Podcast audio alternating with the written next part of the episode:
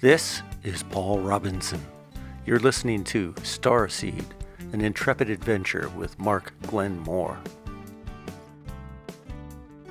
In this episode, Mark and I are talking to Paul Hynek. Paul is the son of Dr. J. Allen Hynek, an astronomer who worked with the U.S. Air Force investigating UFO cases for Blue Book from 1948 to 1969.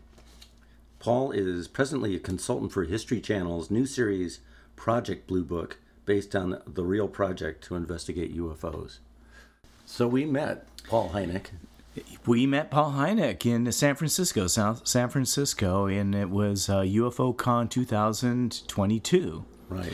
Now, I've never been to a UFO conference, and and um, you haven't either. That was my first one, also. Yes. Very yeah. So we didn't know what to expect. It was uh, un- unknown territory.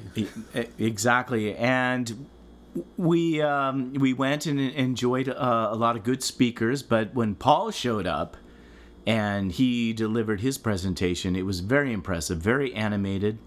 Um, he is a professor. He's a great speaker. He is an entrepreneur, um, and very, very articulate in the way he delivers his presentation. And we had to meet him. Paul is here now, and we met him and um, dynamic personality and speaker, and we got him to talk with us. Yes.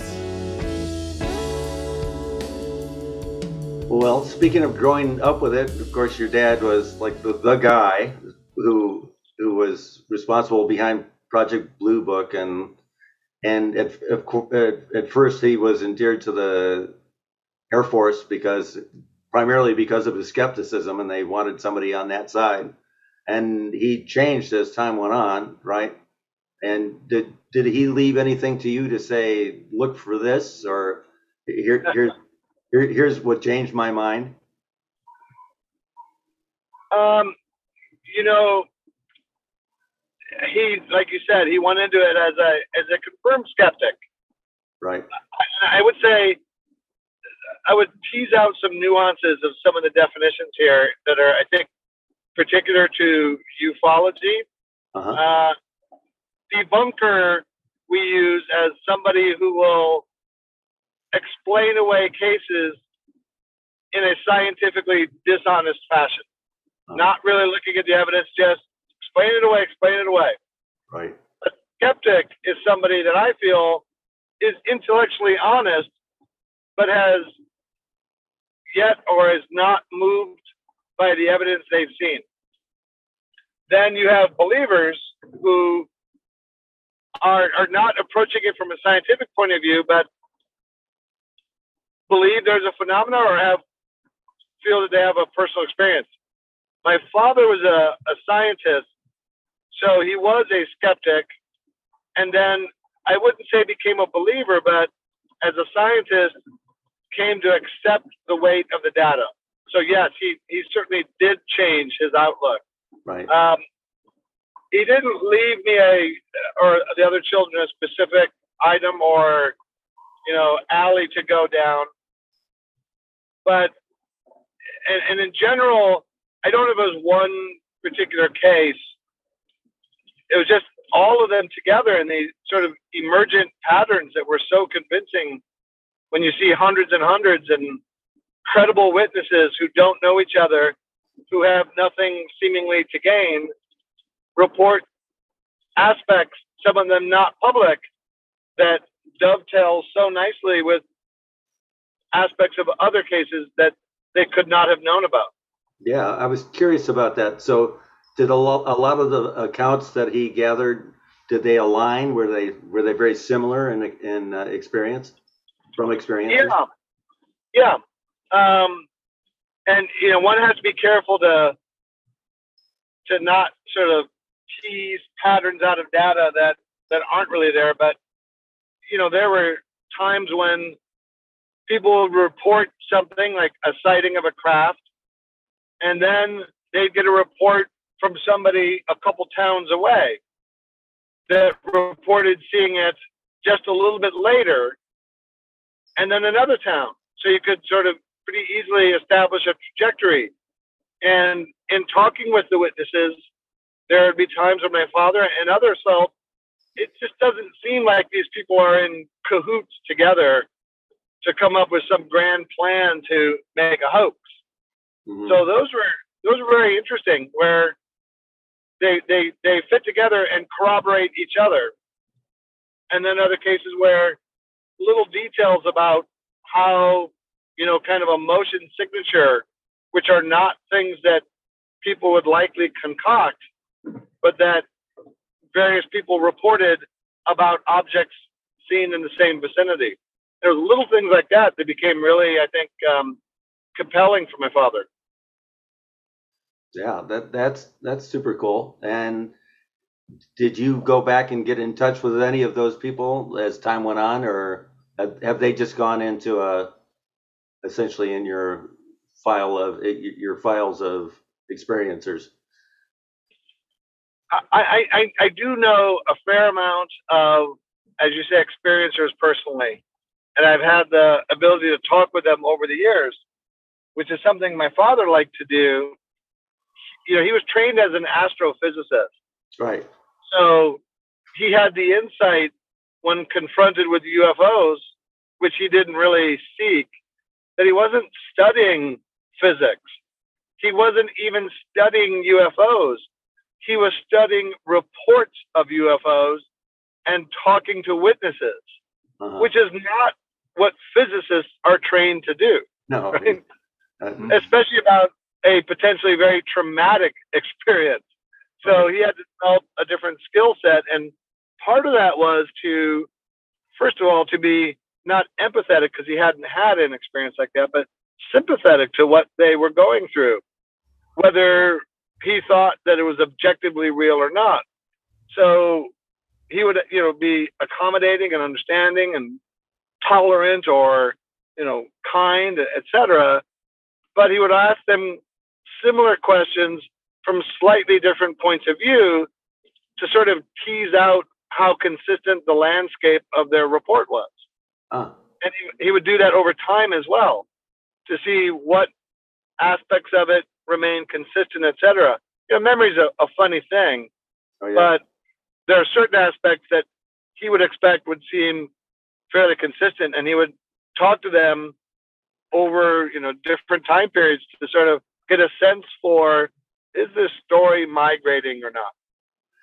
Did he? Uh, Mark and I were talking just a little bit of, before about the possibility of in that we're if we're if in Mark's case, Mark is dealing with extraterrestrials who who are uh, they're intervening, but in a friendly way. They're not really you know abducting or anything like that. Uh, the possibility of do do these people have the control to you know not just come down and visit, but to actually slide in between universes, kind of? Can they materialize and dematerialize and I mean well if there's interdimensional uh, spaces that these these beings travel through if there's portals or vortexes or wormholes okay. um, that can get them here quickly and undetected until there is a witness that, that sees this but one of the things I wanted to ask you Paul is in our conversation in the idea that with some of these higher um, consciousness beings that communication is done telepathically you proposed a question whether you can craft a question to these beings right. and and and receive an answer. And i wanted to ask you what question would you, you propose and what would be the desired outcome in such a telepathic um, communication idea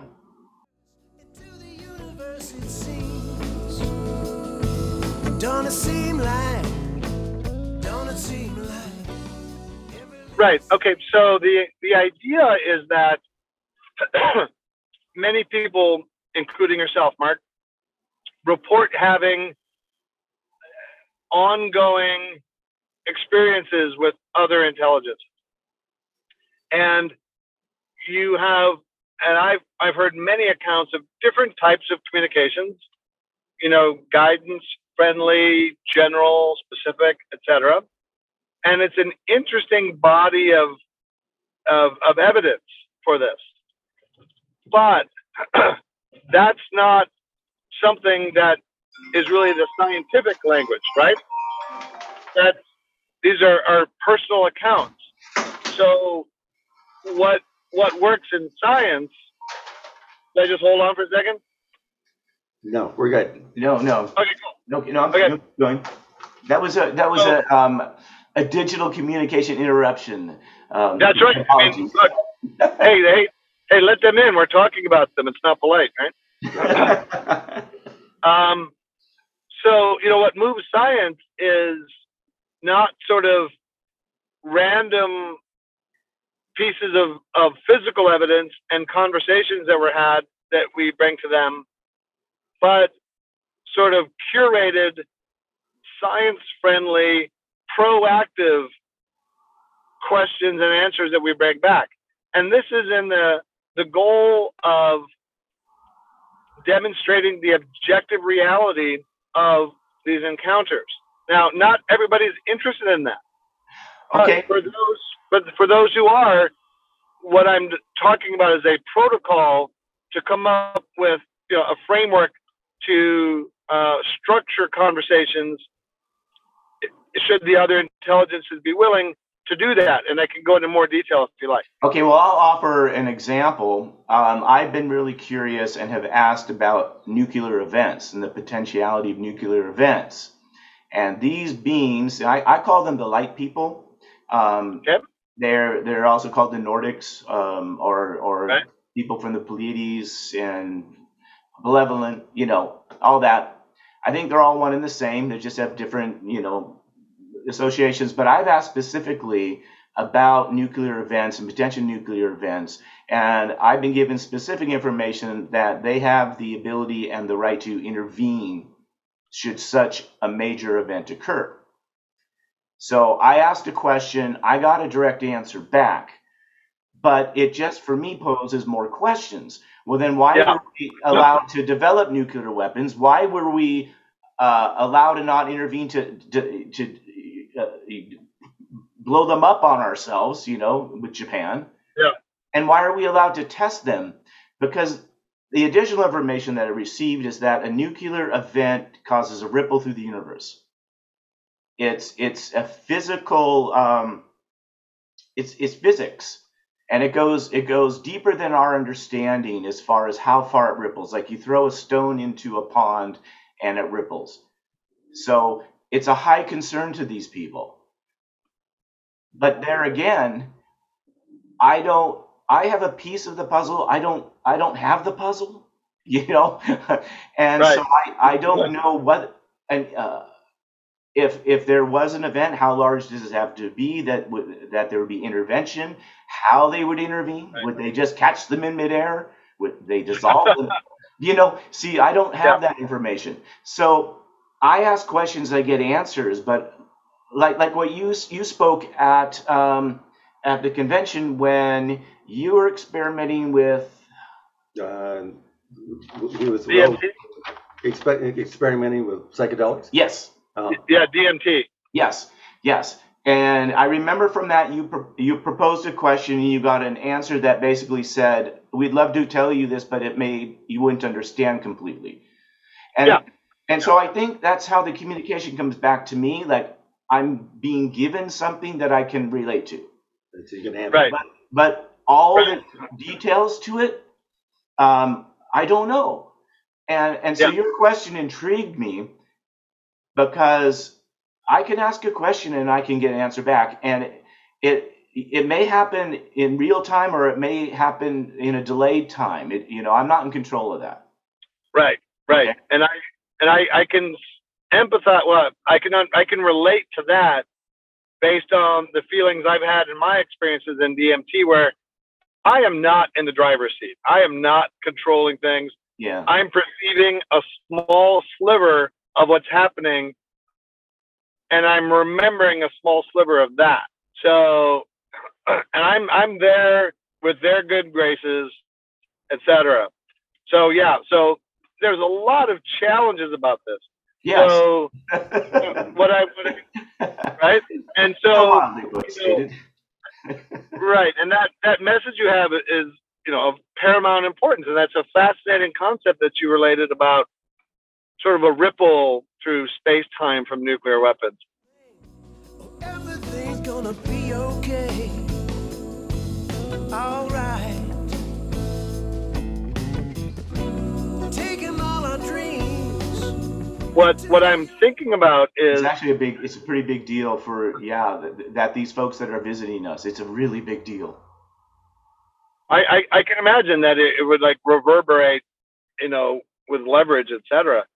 So what what I'm thinking about is so now that's the kind of thing, and I, I've heard these kind of accounts before, not that with that specificity, which is very interesting. What I'm thinking about is for science is like mathematically unambiguous. Like, can you give me the prime factors for this number? Yes. Or or a friend of mine the other day suggested tell the location of a star.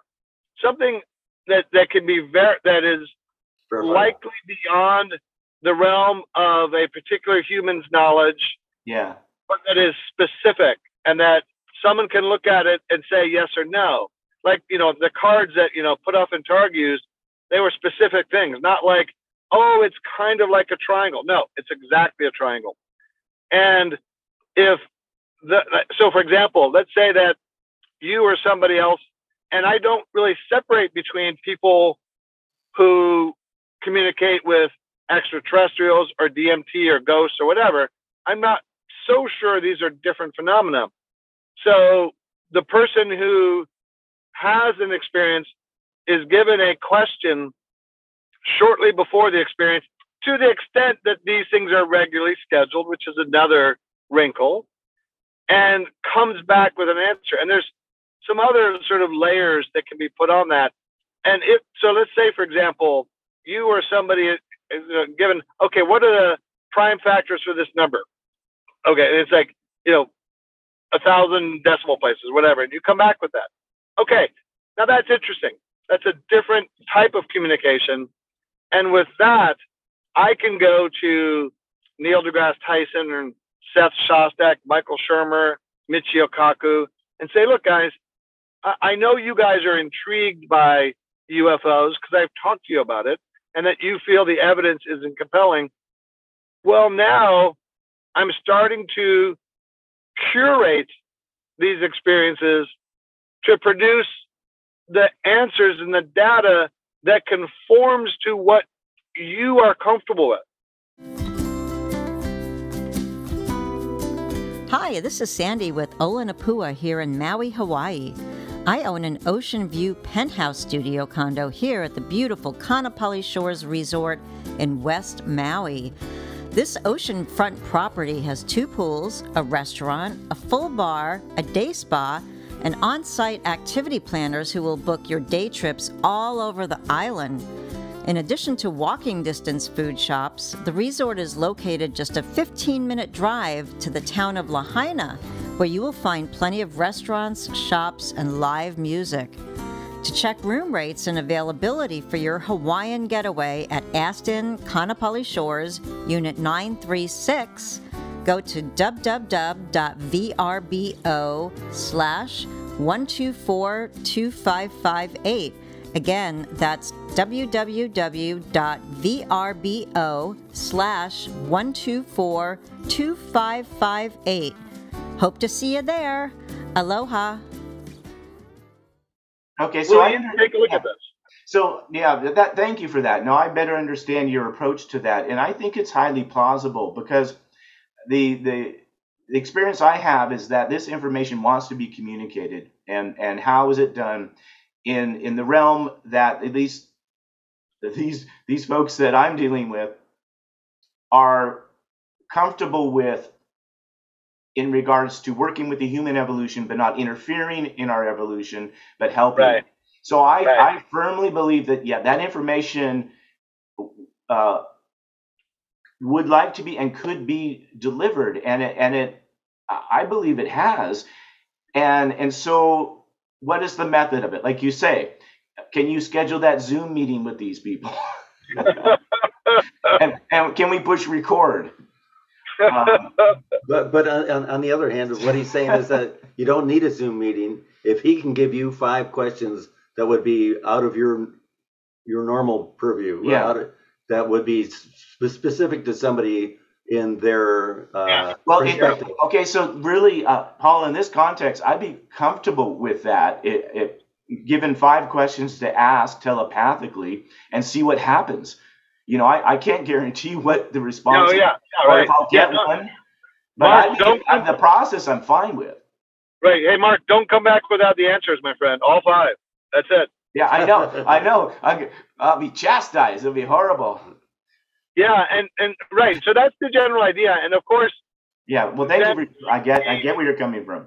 right. So then there would need to be. So with with that, one of these guys would say, okay, yes, philosophically, that's the right approach. Now, to make me comfortable with it, you know, being them, we need to have some control so we know that you're not Googling, right? That kind of thing. Yeah. And then if we did that a few times, then I could get them to lean and say, okay, look, why don't you come down? Or, you know, some other more increased involvement. And at some point, by dint of seeing either you do it repeatedly or other people do it, because I believe they are curious and scientifically honest, they would come out and say, hey, I, I, I, I think they would say something like this. I can't say that aliens exist, but I can't explain how these answers are being produced. right. And I think we need to take this seriously because we put in place, you know, customary controls. And I am very intrigued, more intrigued than I have ever been in this phenomena. And I welcome others to join me in expanding the scope of it. And I think this that kind of gradual approach of not bringing them what we happen to collect, but buying them into the process beforehand and saying, what should we collect? What would make you interested? Because my interest here is bridging the gap between science and people who have these experiences, because I live in both worlds.